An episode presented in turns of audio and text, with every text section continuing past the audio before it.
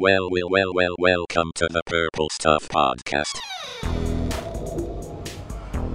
Starring Jay from The Sexy Armpit and Matt from Dinosaur Dracula.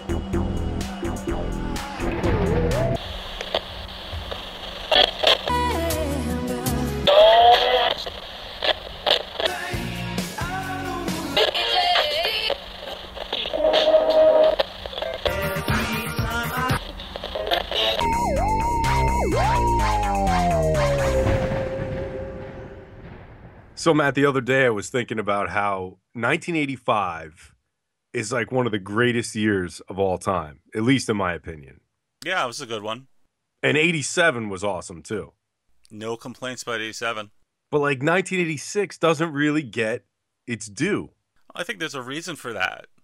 Yeah? Yeah, I mean, as we found out in our research for this podcast, it's like everything good happened in 85 and 87, and 86 just doesn't exist. But really, though, that's not true. So many cool things happened that year. For instance, let me rattle some off to you. Okay. Okay, Matt Groening creates The Simpsons. True, but it didn't actually get seen on television until 87. Right, true. Pixar Animation Studios opened in California. The song Who's Johnny by El DeBarge was the theme song for Short Circuit. You're right, it was. Alexandra Daddario from Texas Chainsaw 3D was born. She was? My God. We're old. Yeah, you got Seth Rollins was born that year from WWE. Jesus Christ. I have that many years on Seth Rollins. I know, right? Wow. Janet Jackson released her incredible... She wasn't born in 86. No, she released her incredible album Control, which is fantastic. You know, lots of good stuff happened that year. Yeah, I mean, I found a few things. I was just, you know, when you hear 1986, you picture that being like a quintessential 80s year. Right. But you're going through the actual facts and you're like, wow, it's pretty slim pickings. But like you said, there were some very important moments in pop culture. Some milestones. And I think tonight on the Purple Stuff Podcast, we're going to go through some of them, some that stand out to us personally. Yes, I think you should start. And here's my first favorite thing from 1986. Number one.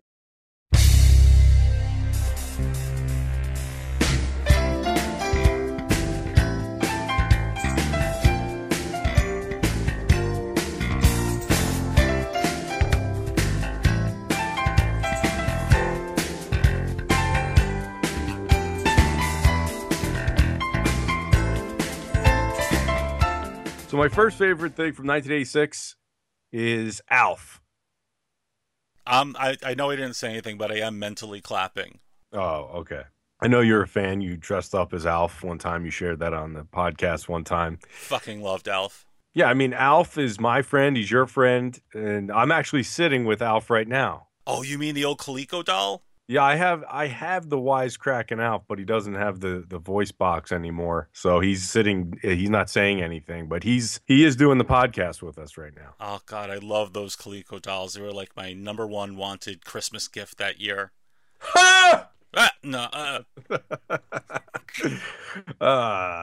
Alf was such a huge part of my childhood, I would have to say, and it was like a ritual on Monday nights when Alf was airing. I kind of got kicked out of the room because the big TV in the living room was showing Kate and Allie, and my mother and sister would be watching that. So when Alf came on, I would be relegated to the kitchen and I'd have to watch a small black and white TV. So I remember always sitting, and I had Funny Bones every week. Funny Bones. Those Funny Bones. Drake's Funny Bones? Yes. Oh, yes. Okay, yes. Peanut butter, chocolate things. Yeah. So that would be my ritual, to eat those and watch Alf every Monday night. Well, what your family didn't realize, and they honestly should have, like I think you could hold this against them, if you were a kid roughly around our age, 1986, you had to watch Alf. It was like more important than homework. If you went to school the next day and you didn't see it, boy, were you like up Schitt's Creek around the water cooler. If we had them. Or the water fountain. Exactly, the water fountain. That tasted like rusty water. Oh, God, I fucking hated those things. Like when they would just like gently come out like a little drip, and you'd know you'd have your mouth on someone else's like leftover mouth slime, and it just taint the water. Oh, fucking terrible. Alf was one of the best things about '86, and that was one of the worst. Yeah. Anyway, I love this show, and I have it on DVD, and it surprisingly is still still holds up. You know, I have to agree with you. I mean, the later seasons, maybe not, but the first season, I've watched it on DVD fairly recently, and I was floored by how funny it was. It's funny. It's very smartly written. And it's, like, kind of dark. Yeah, it's definitely dark. And the creator and puppeteer, Paul Fusco, he's, like, one of these mad scientist-type guys because he acts like Alf is an actual alien. And apparently, like, on different sets and different guest spots he's had, like, I read about Tina Fey was mentioning how, like, you know, he did his guest spot and Alf went into this case, this big giant, like, suitcase type thing. And then he disappeared, like, immediately. And they want everyone to feel like he's an actual alien. So he's like a method puppeteer. Yes. But yeah, for me, it was like the best of all worlds. He's like a Muppet, and he's like sarcastic, and so it was cool. It was like one of those revolutionary shows for me. And getting the wisecracking Alf doll for Christmas that year was like number one on my list, I think. The great thing about that talking doll is that you could just swipe the voice box out of it. Yep. And then sort of make yourself talk like Alf, punch yourself in the chest. Years later, my wisecracking Alf doll started to look like this. Oh, God. Yep. They all did that eventually. No problem. What do you got, Matt? All right. Here's my first favorite thing about 1986. Number 2.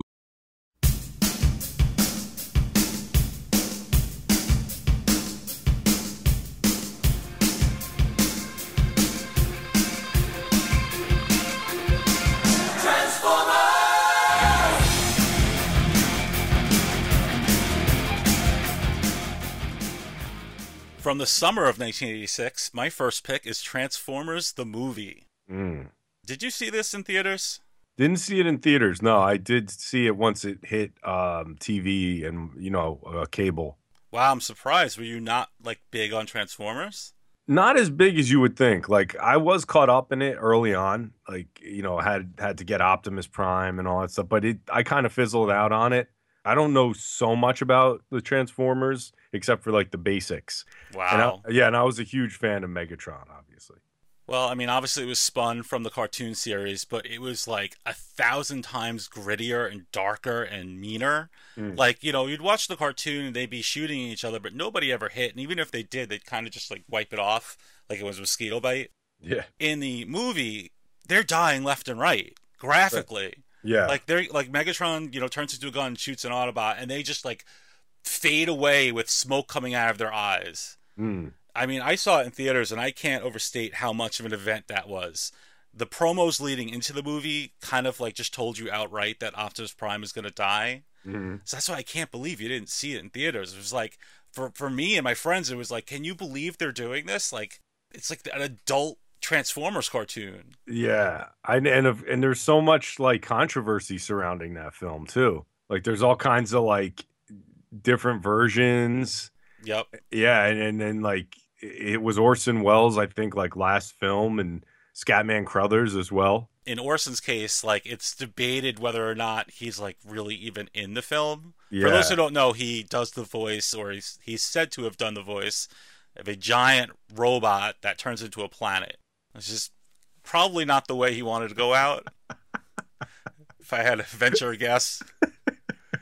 But apparently he was so ill by that point that they could only use his like recordings by like kind of manipulating them and turning them into something else, because he was so weak that the lines had no power. Sad.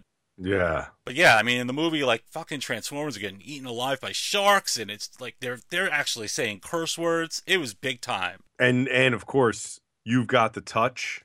Oh, the greatest soundtrack. Yeah, everyone who thinks that song is from Boogie Nights, it's not. It's from Transformers movie. Yes. I don't have that much to offer on that one because I've seen it.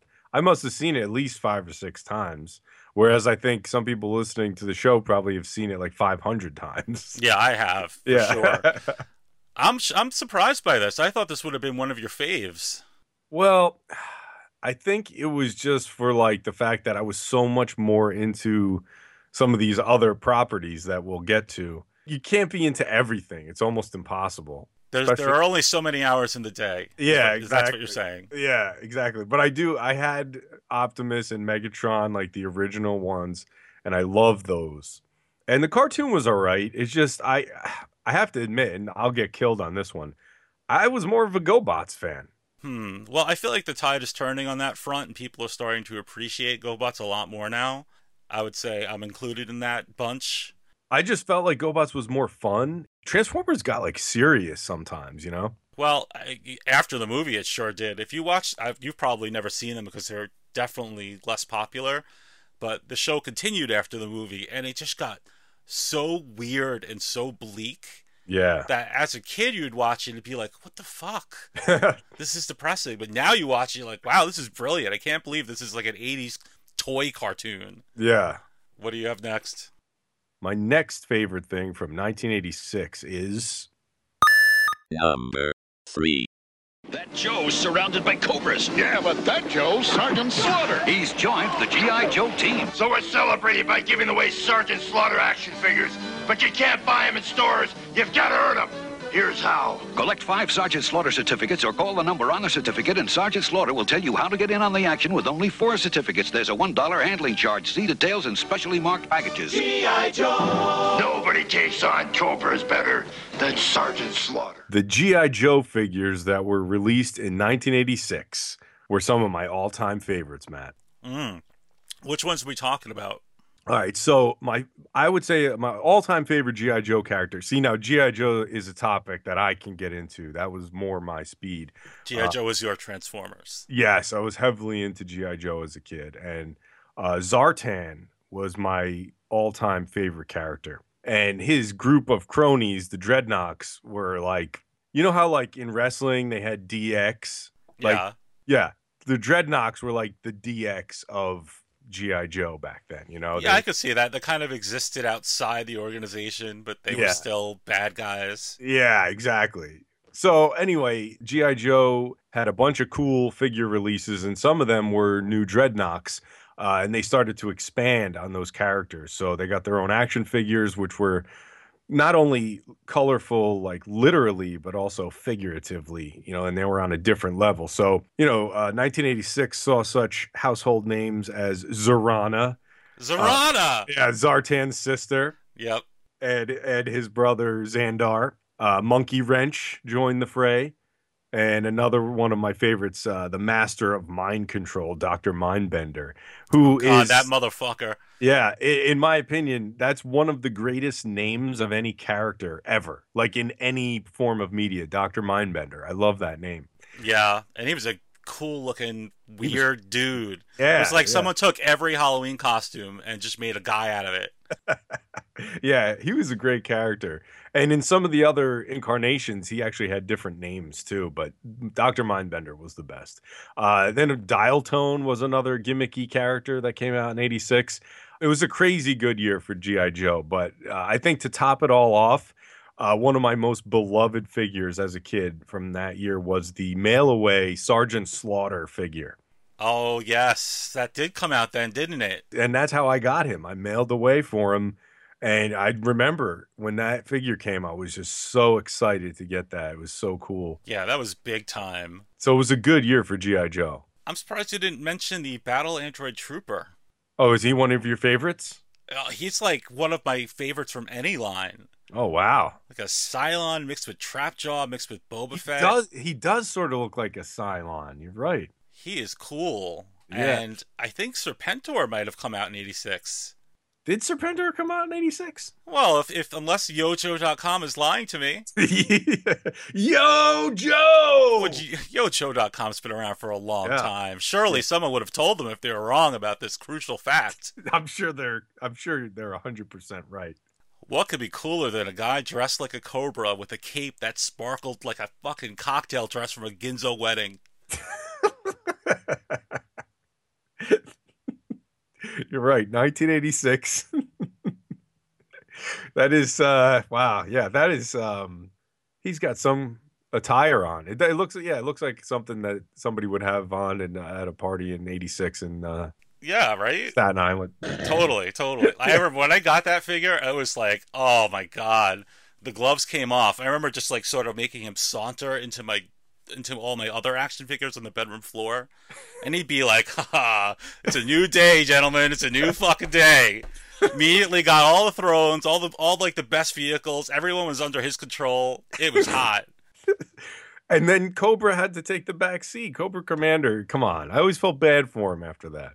Yeah, but he was already like semi-sympathetic. You needed the big bad, and what's a bigger bad than Cobra Man? Yeah, he's like the Emperor Palpatine of the whole thing. Yeah. Good pick. Yeah, you're right. I didn't realize that 86 was such a big year for this line, but it was. Like, that's when they started to get really, like, invigorated creatively. Yeah, I think, like, 86, 87 is probably, like, when it really peaked, and then after that, it kind of went a little bit downhill. Right. It got a little too... I mean, I guess they had nowhere else to go, so what are they going to do? But it got too cartoony and too much. Yeah. Then they started moving away from the core characters, which is always like, it's always a bad idea, I think. Yeah. What do you have next, Matt? All right. Here's my next thing about 1986.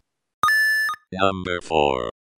My Pet Monster. He's bigger than big. When he fights battles, he always wins. And he's your friend, too. He breaks his chains. Put him on you and break away, too. With My Pet Monster, you're busting loose. And scary. And helps people, too. And he's your friend, too. My next pick is My Pet Monster. Awesome. I love Pet Monster. Great pick. Large, ugly, purple and blue monster doll that was meant to be every little boy's best pal. Yeah, and worst nightmare at the same time. Yeah, exactly. It was made by American Greetings, who... they had already done, like, Care Bears and Strawberry Shortcake. Mm-hmm. So to me, this was like them saying, hey, we could do boys' toys as well as girls' toys. And they were so fucking right. Yeah. If you didn't grow up with this doll and you look up a photo online, you might think it looks cool, but you probably won't get why it's become so legendary. The thing about My Pet Monster is that thing lasted forever. Like, you know, most toys come in and out of your life within, like, a year. Like, within a year, you know, it's either broken or forgotten. Yeah. My Pet Monster would be like this surrogate body pillow. It would just stay in your bedroom until you were in college. Yeah. So it was like, he was really always there for you. God knows what he saw over the years. As he's shackled in the corner. Yes, he's shackled in the corner as you're getting to know your body a little better. Oh. No wonder his eyes are so fucking bloodshot. I just think it's funny that, like, in the original commercial for it, they keep reminding the kids that, you know, he's big and scary, but he helps people, and he's your friend, too.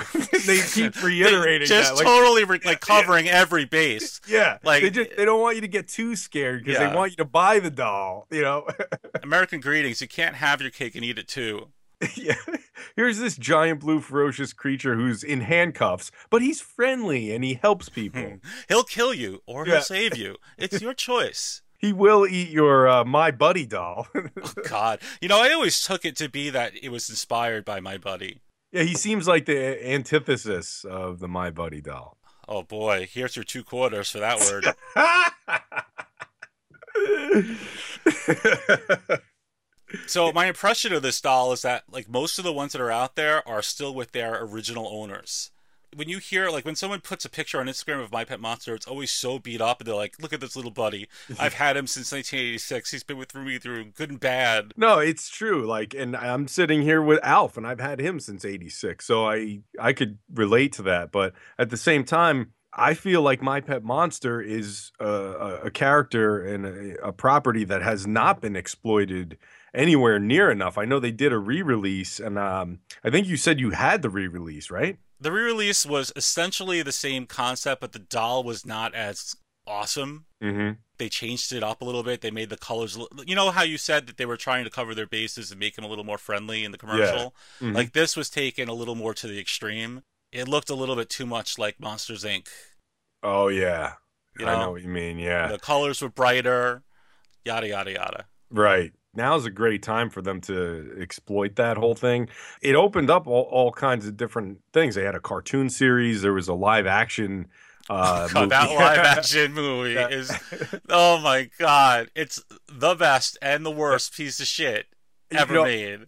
I have to admit, I used to rent that all the time when I was a kid. It's so great, and it's so horrible. I know. It's like the duality and the dichotomy of this one video is just, it should have been studied. Yeah.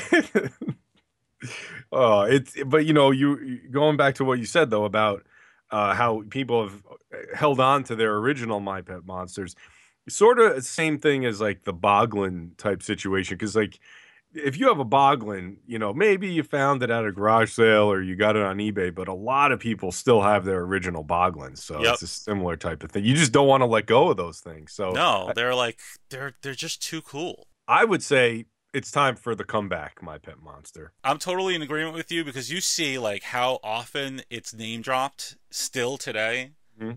It's like people still remember it, and those who don't, now they want in on the fun. Yeah. If they brought that back this year, 30-something years later. Yeah.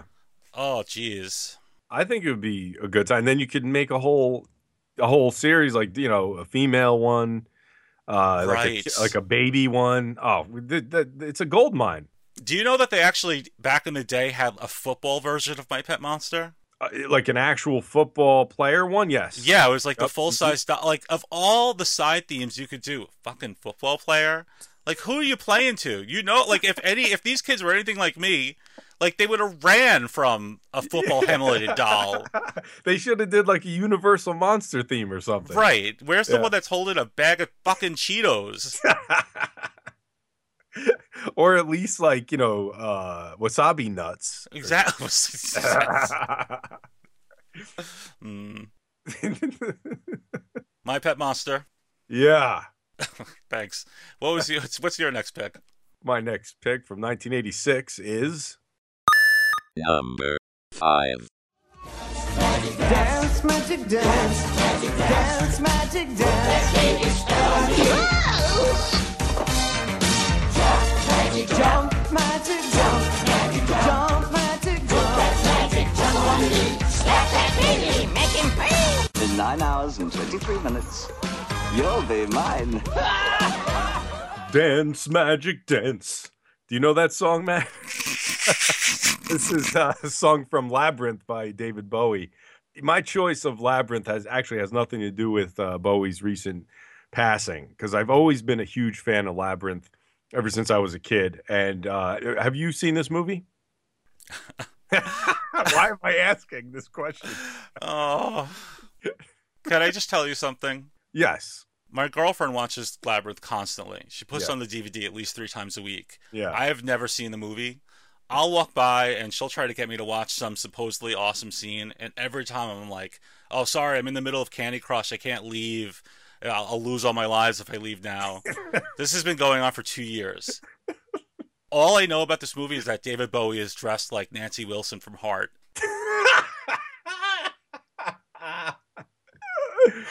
Oh, man.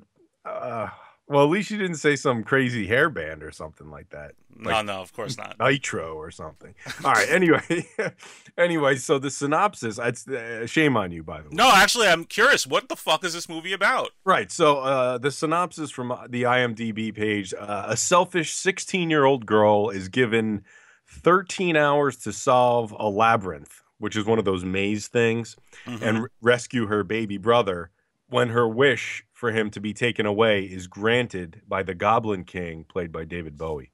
It was co-written and directed by Jim Henson. Damn, I'm losing all geek cred by not having seen this, huh? Yeah, this is one of those... Jim Henson, David Bowie, Labyrinth movie with Jennifer Connelly and 80s music and all that shit, and I haven't seen it. Yeah, and for me, this was one of those magical movies that had this allure. You know, it's a great film, but for me, it had this extra kind of mystery to it, you know? It had a mystique.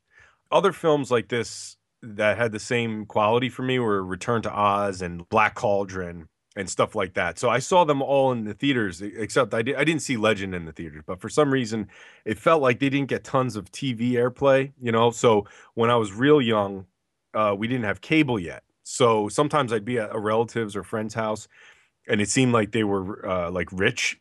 Yeah, because they all seemed to have HBO and we didn't have it yet. And, you know, I'd get lucky and be at someone's house and Labyrinth would come on. So I'd beg my mom to stay to watch it, you know. And it was the same concept as when something's on TV and you're like more compelled to see it, to watch it and sit there because you're invested in it. Right. But you wouldn't necessarily go and like seek it out in your DVD collection and put it on, you know. So when it was on at any point, I was like glued to it. You just like that like phony camaraderie. Yeah. That thought that there were other people watching it at the same exact time. Yeah, it was like, yeah, it was like, this is happening right now. It's like, yeah, because if I waited a few days and said, Mom, can we go to the video store and rent it? The moment would have passed, you know? So Labyrinth was one of these movies for me that I just stop everything for, you know, but further into my childhood and teenage years, it became one of my rainy day summer movies, like, because in the movie it's raining and it's like, I guess I don't know if it's summer, but it is raining, so it's just like, it feels like a perfect movie to watch during that time. But of course, I'm a huge fan of Jim Henson and all the creatures in the film, and David Bowie's awesome with the soundtrack. It kicks ass. So tell me more about David Bowie, because this obviously, like, he's like the one I'm always seeing referenced. Like, what's the Goblin King all about? He's the Goblin King, and he lives in this sort of, I can't say it's another, maybe it's another dimension, but he's got all kinds of goblins and creatures that he commands. I mean, he's not the worst guy. He is sort of, he's the villain, but he's not that bad of a guy. And he's always singing and whatnot. And he has a giant codpiece. So everyone who does cosplay of him, they always like accentuate the codpiece. Gotcha. So Labyrinth, if anyone has not seen that, they definitely should. I'm adding it to the list. Yeah, along with Trick or Treat and Poltergeist. Yeah. All right, here's my next thing from 1986. Number 6. The big question about new nerd cereal is, which side? Orange flavor on this side. Orange! Cherry flavor on this side. Cherry! So? Which side? They're both so delicious, I can't decide. New nerd cereal is the fruity good part of your complete breakfast. Which side are you gonna eat? Okay, I'm pretty sure this one came out in 1986. Some sites have it as 1985, but I have done my research. Nerds cereal, my brother. Oh, yes. One of the most unique and memorable cereals of all time. Each box was a how do you say that word? Compartment? No. Compartmentalized. Oh, compartmentalized. Each box was compartmentalized and contained two totally different cereals. So like you'd have like strawberry cereal on one side and grape cereal on the other. Total mind fuck if you're going by like 1986 standards. Yeah, they're recreating the box of Nerds, like an actual Nerds candy box. Yeah, and even the pieces look like giant Nerds candy. They all look like neon rabbit shit. The boxes, like you said, they look just like the fucking candy, but 18 times bigger. Yeah. So, I mean, it wasn't an especially delicious cereal because nothing Ralston has ever put out was especially delicious. I totally agree with that. Yeah, like they are, oh my God. It's like, hey, let's shit in a box and dye it green. Like, as long as we have Mario and Link on there, everyone will fucking buy it. And we did. Hey, these Batman things taste like fucking vomit. Doesn't matter, dude. It's Batman. I think they made Freakies also. Yeah. And I remember, like, I mean, just to get off subject for a quick second, Freakies, the cover of the box was the most amazing thing ever, but the cereal wasn't that good. So I totally agree that Ralston came out with shitty cereals. Yeah, it's like the Addams Family cereal. Are you kidding? Like it was literally like breaking up particle board and swallowing it. But they knew how to pick up a good license, man. Oh yeah. Yeah, I mean, it's like, who's gonna pick Lucky Charms when you had fucking Nerds 2 feet away? Yeah. Like, if your parents let you get sugary cereals, like, there's no way you weren't going to go for Nerds at least once. But what's crazy about it is that, like, Nerds themselves were, like, at the time, one of the best candies around. Oh, you know, yes. Because they were, like, mind-blowing when we were kids. Like, right. You would freak out if you got a Nerds. Well, I remember, like, I used to bring them to school with me just for the bragging rights. It was, like, the kid equivalent of getting a Corvette or something. Yeah, you had one of those exotic flavors that no one had yet. Like, people would flip. Yeah, and they just shake the box, and then all eyes would be on you lovingly. Yeah. Like, oh, so good. But yeah, the cereal was garbage, but man, did it look great. It did. And do you remember they had a bowl? Do you remember the bowl that they came out with? Yes, the bowl that had the divider in the middle. Oh man, that was so cool. I guess it couldn't have come in the boxes. It was too big. So you must have mailed away for it, right? Yeah. So it was like this plastic. It looks sort of like a salsa dish with this like divider in the middle. So you could either eat the cereal separately or let them mix together. Somebody needs to come out with something like that now, because I mix cereals a lot. And sometimes it's a mistake, and I'm like, "Ooh, I shouldn't have mixed these two together. That's not a good thing." You know, keep them separate. I've never done that, and I've heard since that you were definitely not the only kid who did that. And I feel like I totally missed out because I never thought to do it as a kid. Well, no, that's the thing. When I was a kid, I never did it. And like, I used to get mad at my dad because sometimes he would do it. I'm like, "Why are you doing this?" And he would tell me, "It's good. You should try it." And I didn't do it until I was like in my late 20s. Oh man, so it's good then. It doesn't work for everything. It's very rare that it works. But like, man, Nerd cereal needs to make a comeback as well. You have a good track record tonight for comebacks, because if we can get My Pet Monster and Nerd cereal to come back, you know, after 30 years, I think we're doing good on this podcast. Yep. And I would be very surprised if Nerd cereal came back. I wouldn't be surprised if the old monster did. Yeah. Is Ralston out of business? No, but I think they stick with dog food now, and I'm not fucking kidding. I think so. I'm not kidding. That's what they do. It's Ralston Purina. Maybe we were secretly eating, you know, just reboxed dog food with marshmallows in it. Sometimes that's what it felt like. I mean, I'm exaggerating a little, but some of those cereals were just awful. They were brutal. They were what? They were brutal.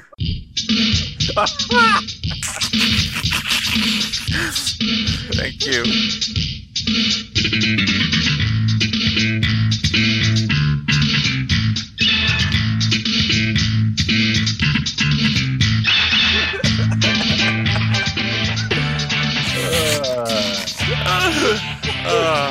What's your next thing from 1986? My next thing from 1986 is number 7.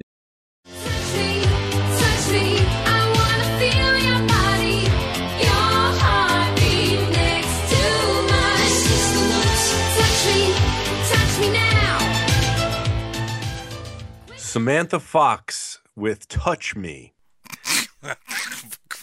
Now, I mean, come on. Jay's got a J.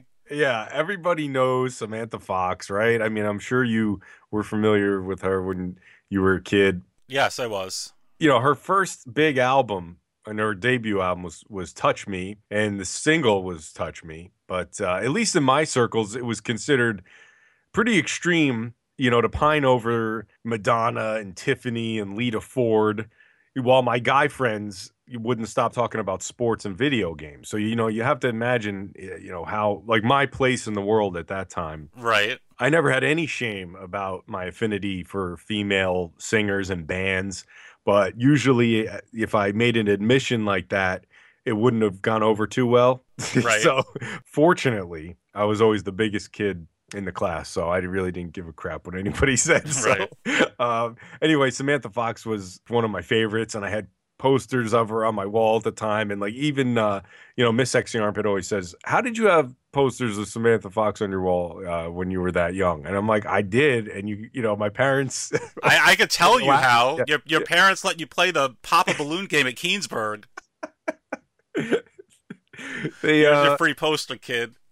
Yeah, they were cool with it. So, but she, anyway, Samantha Fox had like this sort of dangerous edge to her in comparison to some of the other, you know, pop stars at the time, because like she was exotic, she was British, and like we didn't know about her exploits as, you know, like a nude model in England. Right.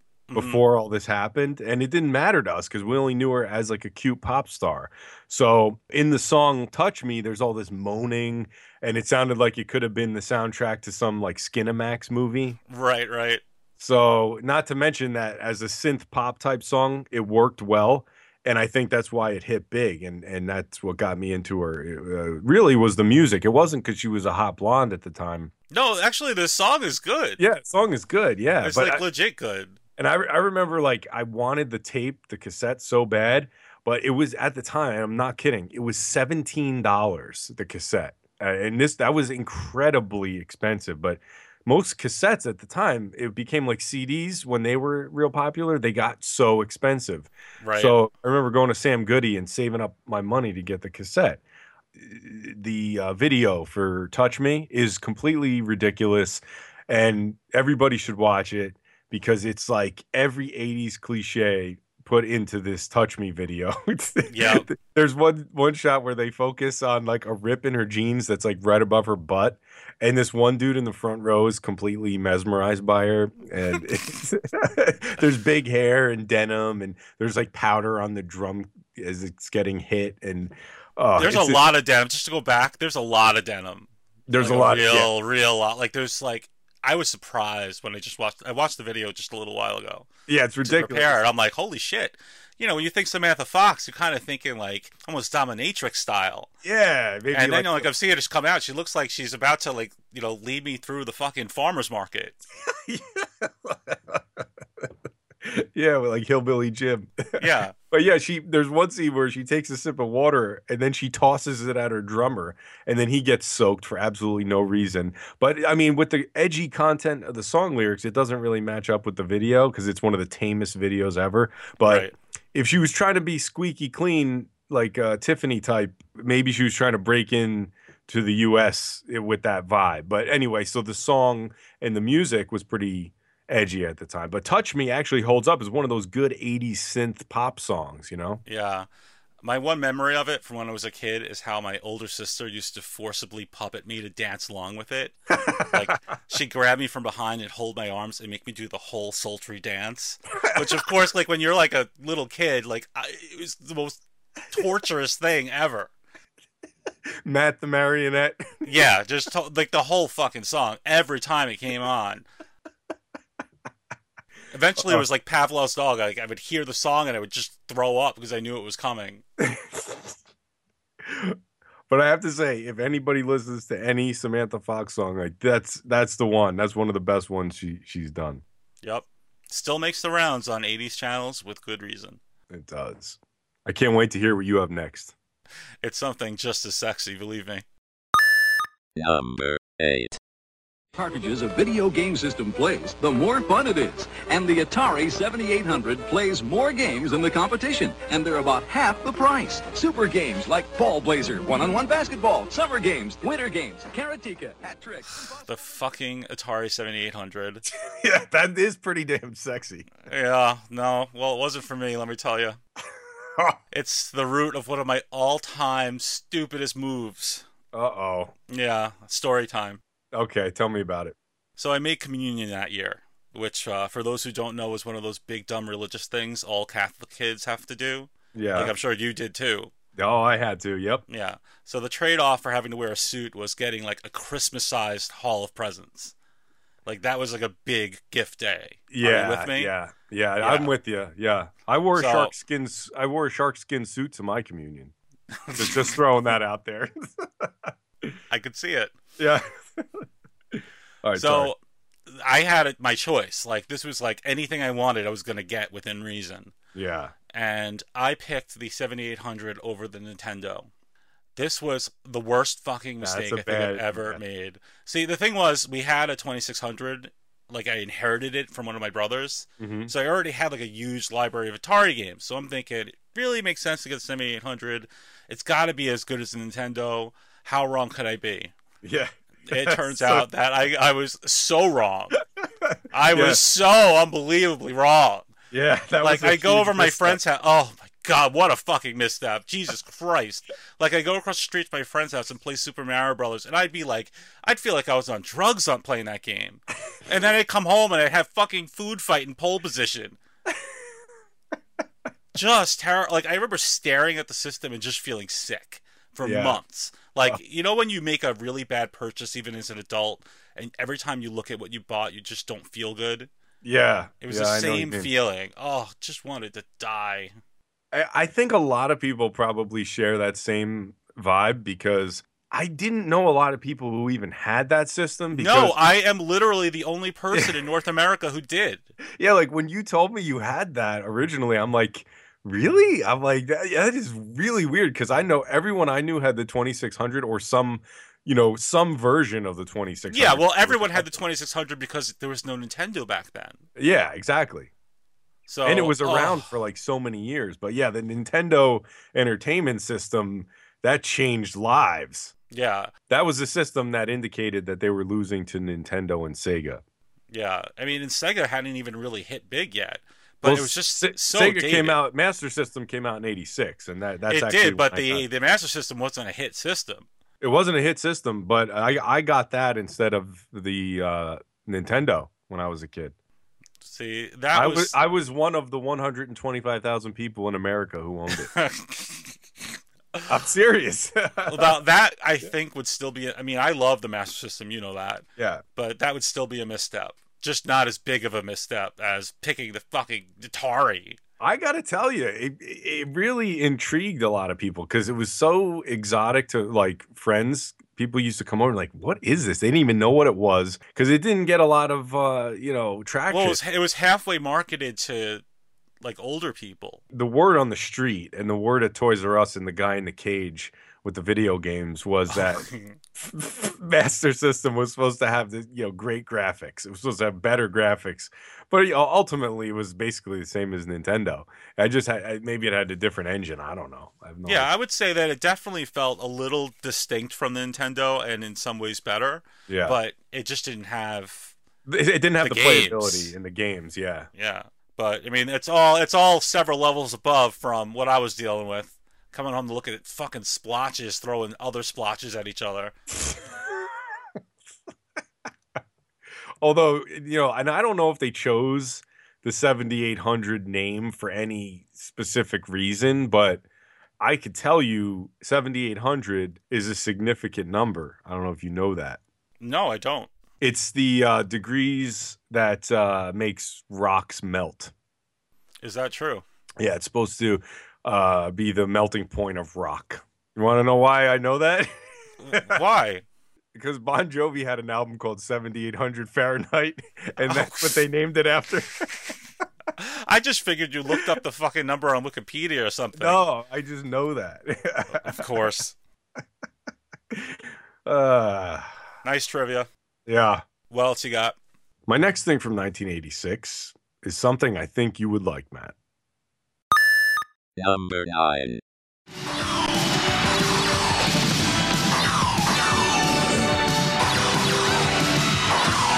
Laser tag, the game that moves at the speed of light. From Worlds of Wonder, stadium not included. Laser tag. Oh, yes.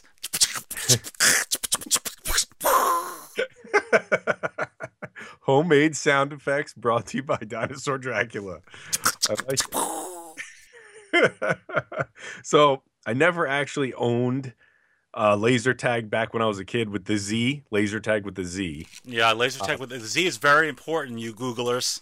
Yes, but I would constantly play it at like neighbors and friends' houses.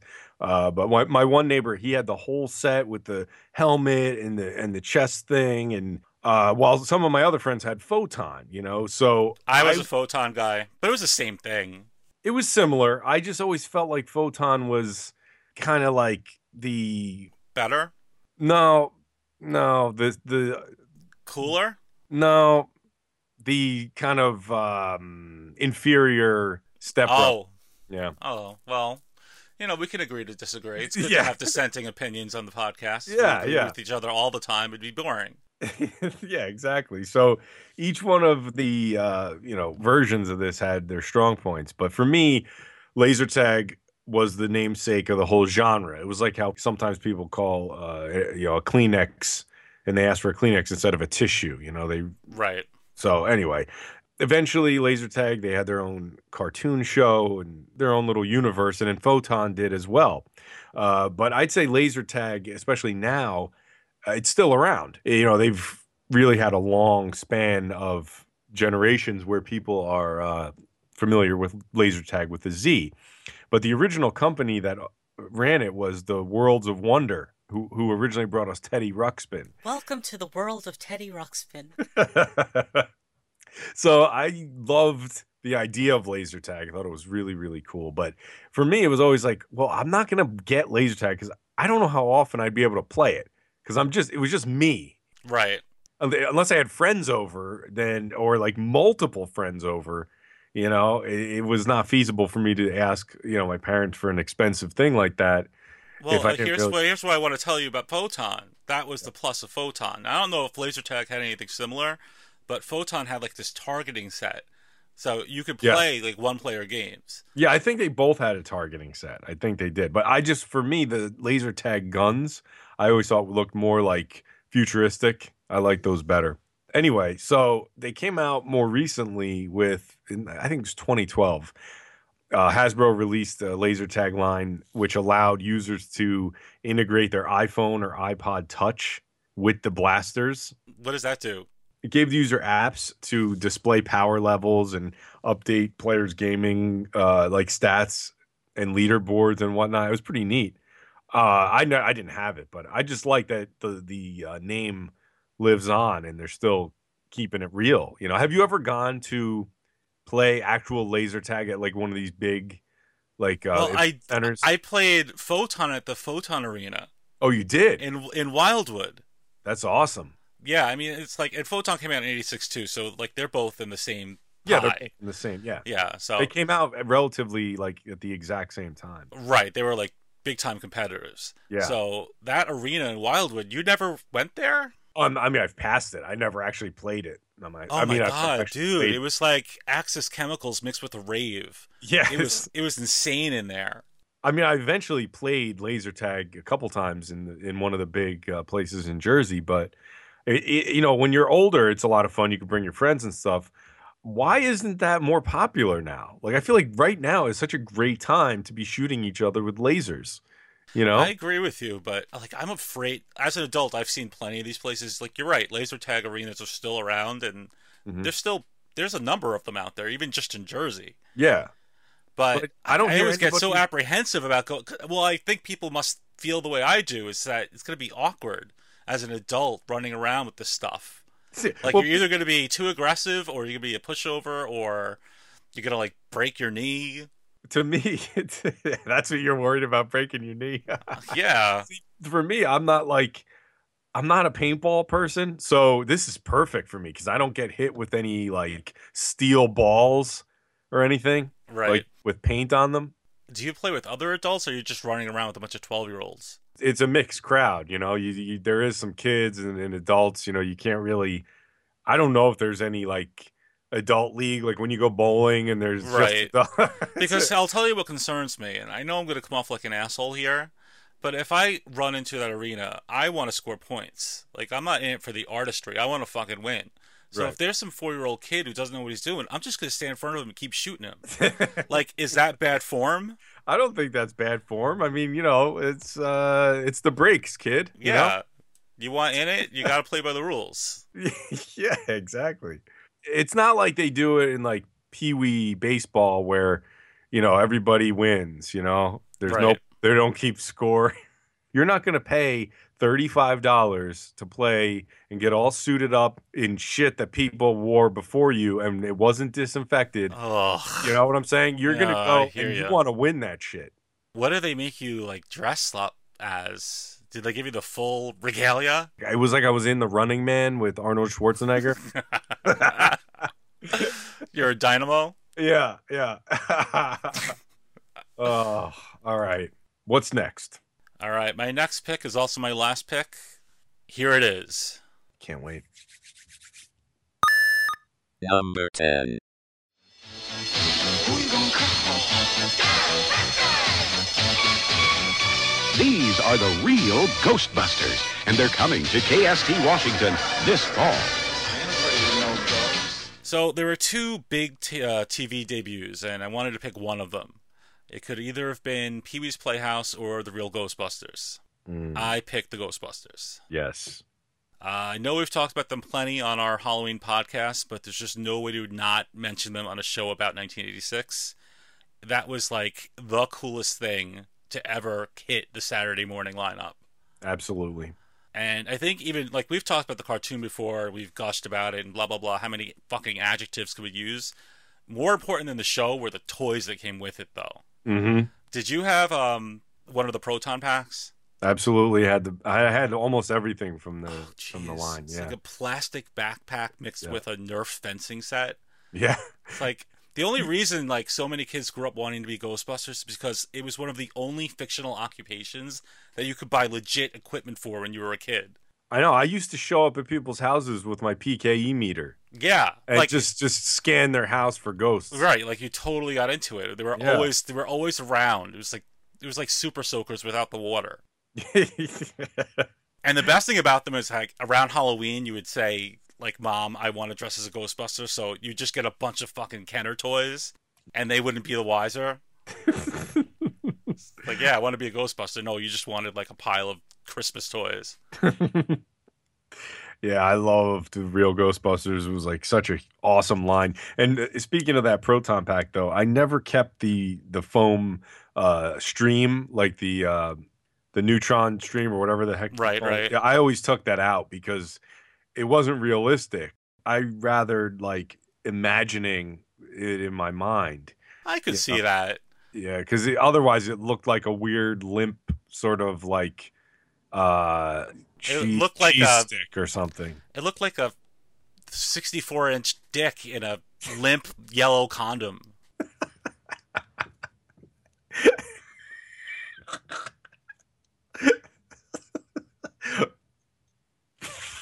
Is that just me? I don't think it was 64 inches, was it? I don't know. That's enormous. It depends if it was excited. I love The Real Ghostbusters, though. Yeah. I feel a little bad that I didn't give Pee-wee his due, but, you know. I mean, we all love Pee-wee's Playhouse. Huge show. But, yeah, I mean, the importance of The Real Ghostbusters cartoon to us was it's immeasurable. It actually created a whole different aspect of the Ghostbusters, because not only did we have to deal with the film Ghostbusters, but then the real Ghostbusters, Filmation Ghostbusters, and then you would read some magazine. The Filmation Ghostbusters was based off of a 70s TV show. Right, there were like 18 quartets of Ghostbusters. Jesus. And some of them had fucking gorillas, and it was totally insane. I know. So, but the real Ghostbusters were like, they were a great, like, sort of middle ground. And if you ever doubt the scope and the popularity of that series, just look at Ghostbusters 2, which was so incredibly influenced by the cartoon. Mm-hmm. Like, they totally, you know, made it a little more kiddie because they knew that they had so many eyes on them from the cartoon. Yeah, it was hugely popular, the cartoon. And now, you know, it's funny you mention that because the new Ghostbusters movie that's coming out, I don't know if it's Kate. I think it's Kate McKinnon. She looks like Egon from The Real Ghostbusters. Oh, yeah, that's been the big joke. She totally looks like blonde-haired Egon. Yeah. Which is awesome. And it's like, it's so on the nose that it has to be intentional. Yeah, that's amazing to me. I love that. And after being a fan of Real Ghostbusters, you know, for a long time, you always wish, you're like, man, it would be great if they actually did a movie you know, and I think there might be a fan film. I'm not mistaken. I think there was, but and then they wound up doing new comics from IDW that were inspired by real Ghostbusters as well. And Now Comics had those as well too. So there's a lot of real Ghostbuster stuff out there. And, you know, being able to live through that was awesome, especially with the toys and the fast food tie-ins and, oh, it was Ecto Cooler and Ectoplasm and Ecto everything. Yes. It was such a good time. Yeah. That was what was great about Extreme Ghostbusters, is that real Ghostbusters existed, you know, and then like Extreme Ghostbusters came along and they didn't discount that show. They brought it. I love that. Universe. Whenever a kid targeted property like respects its own continuity. Oh, it's so good. Yeah, you talk about 64-inch dicks. Like that shit gets me going. Like it's just like it's so rare. And like, why do these companies and these people think that kids are too stupid to understand when things have irrationally changed? Yeah, I love that shit. I like that. I like that pick. I'm a real big fan of real Ghostbusters. Well, thanks. Yeah. So I understand you have one more for us tonight. I have one more, and the reason being is that I wanted to have 6, you know? So okay. That's a good reason. I felt like I couldn't cut this one out because it was near and dear to my heart. So my next thing from 1986 is... Number 11. And now here's your host of the Flower Shop, Adorable Adrian! Welcome to the highest rated show in national television today, The Flower Shop. But unfortunately, my guest, what the hell, Rowdy Roddy Piper. WWF Superstars of Wrestling debuted in 86, but more specifically, The Flower Shop with Adorable Adrian Adonis. God, that was that was his segment, right? And I don't know if everyone is familiar with Adrian Adonis or not, but he started out and he was not the type of character who he ended his career on. No, that's certainly not the same. He was like a real badass kind of biker dude, but then he became Adorable Adrian Adonis, which was a very flamboyant sort of cross-dressing kind of. He was kind of like a Goldust in a way. He was basically playing a transvestite, but not really. He was more like just a loudmouth guy who happened to dress like Homer in the Moo Moo. Yeah. It was like the weirdest thing.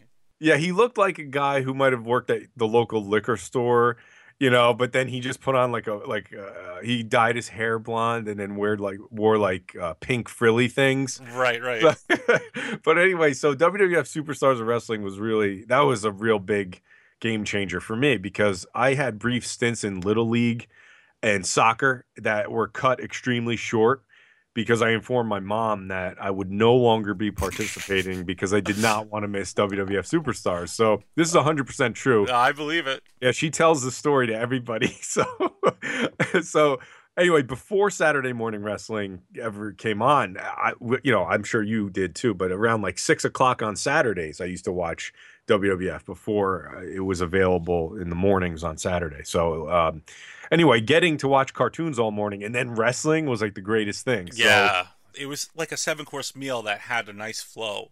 Yeah, exactly. Because that wrestling was definitely the main course. Yeah, it was like, the big showcase of the morning, you know? Anyway, so...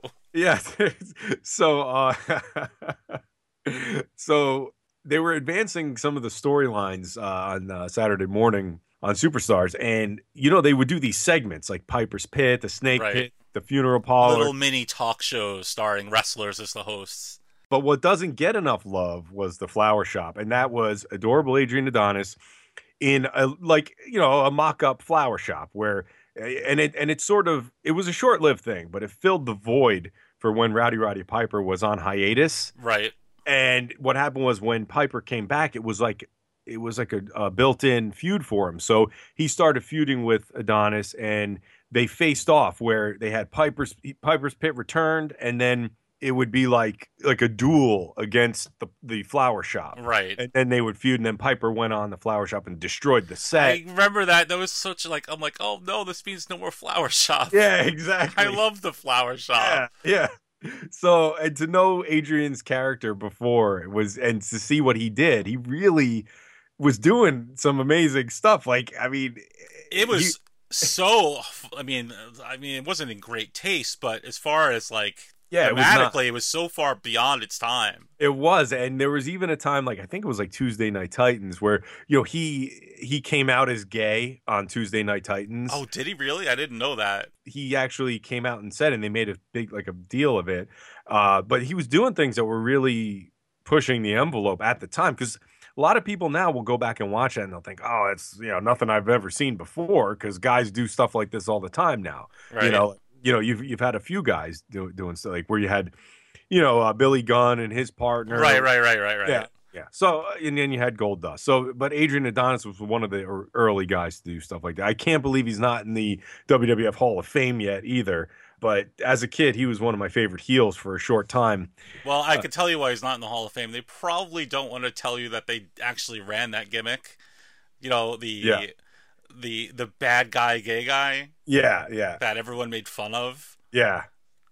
So yeah, they don't want that to be known, but still, he did contribute a lot, and he broke some ground, I would say. But Saturday morning cartoons, then wrestling, and Flower Shop was one little aspect of WWF Superstars that I always enjoyed, and doesn't get like any credit ever. I don't ever hear anybody mention the Flower Shop. You're the first person to utter those words together in one sentence in more than 15 years.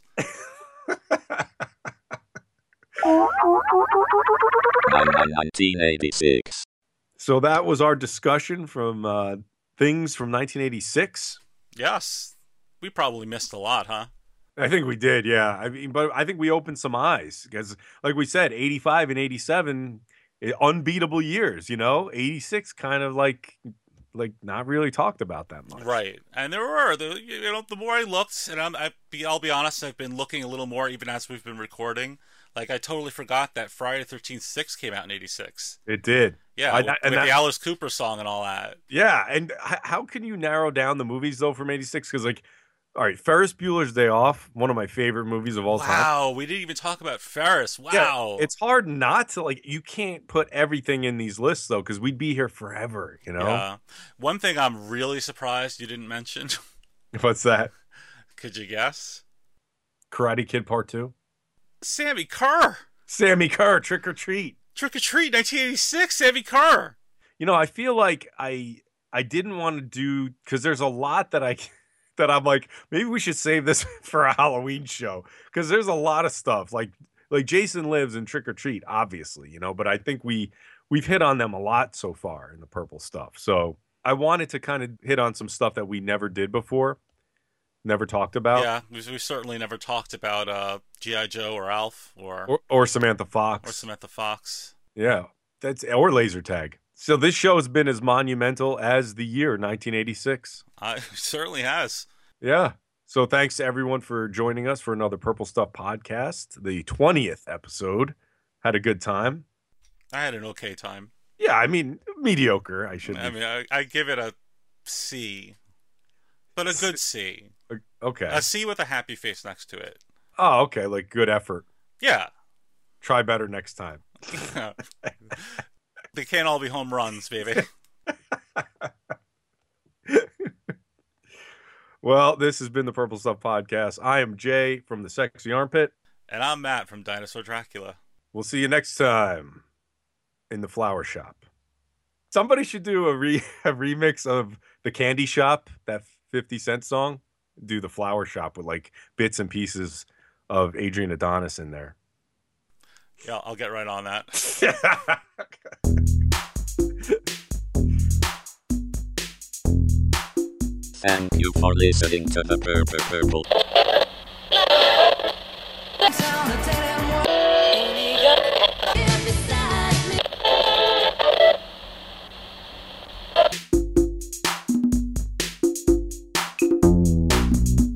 Hope you will join us again sometime.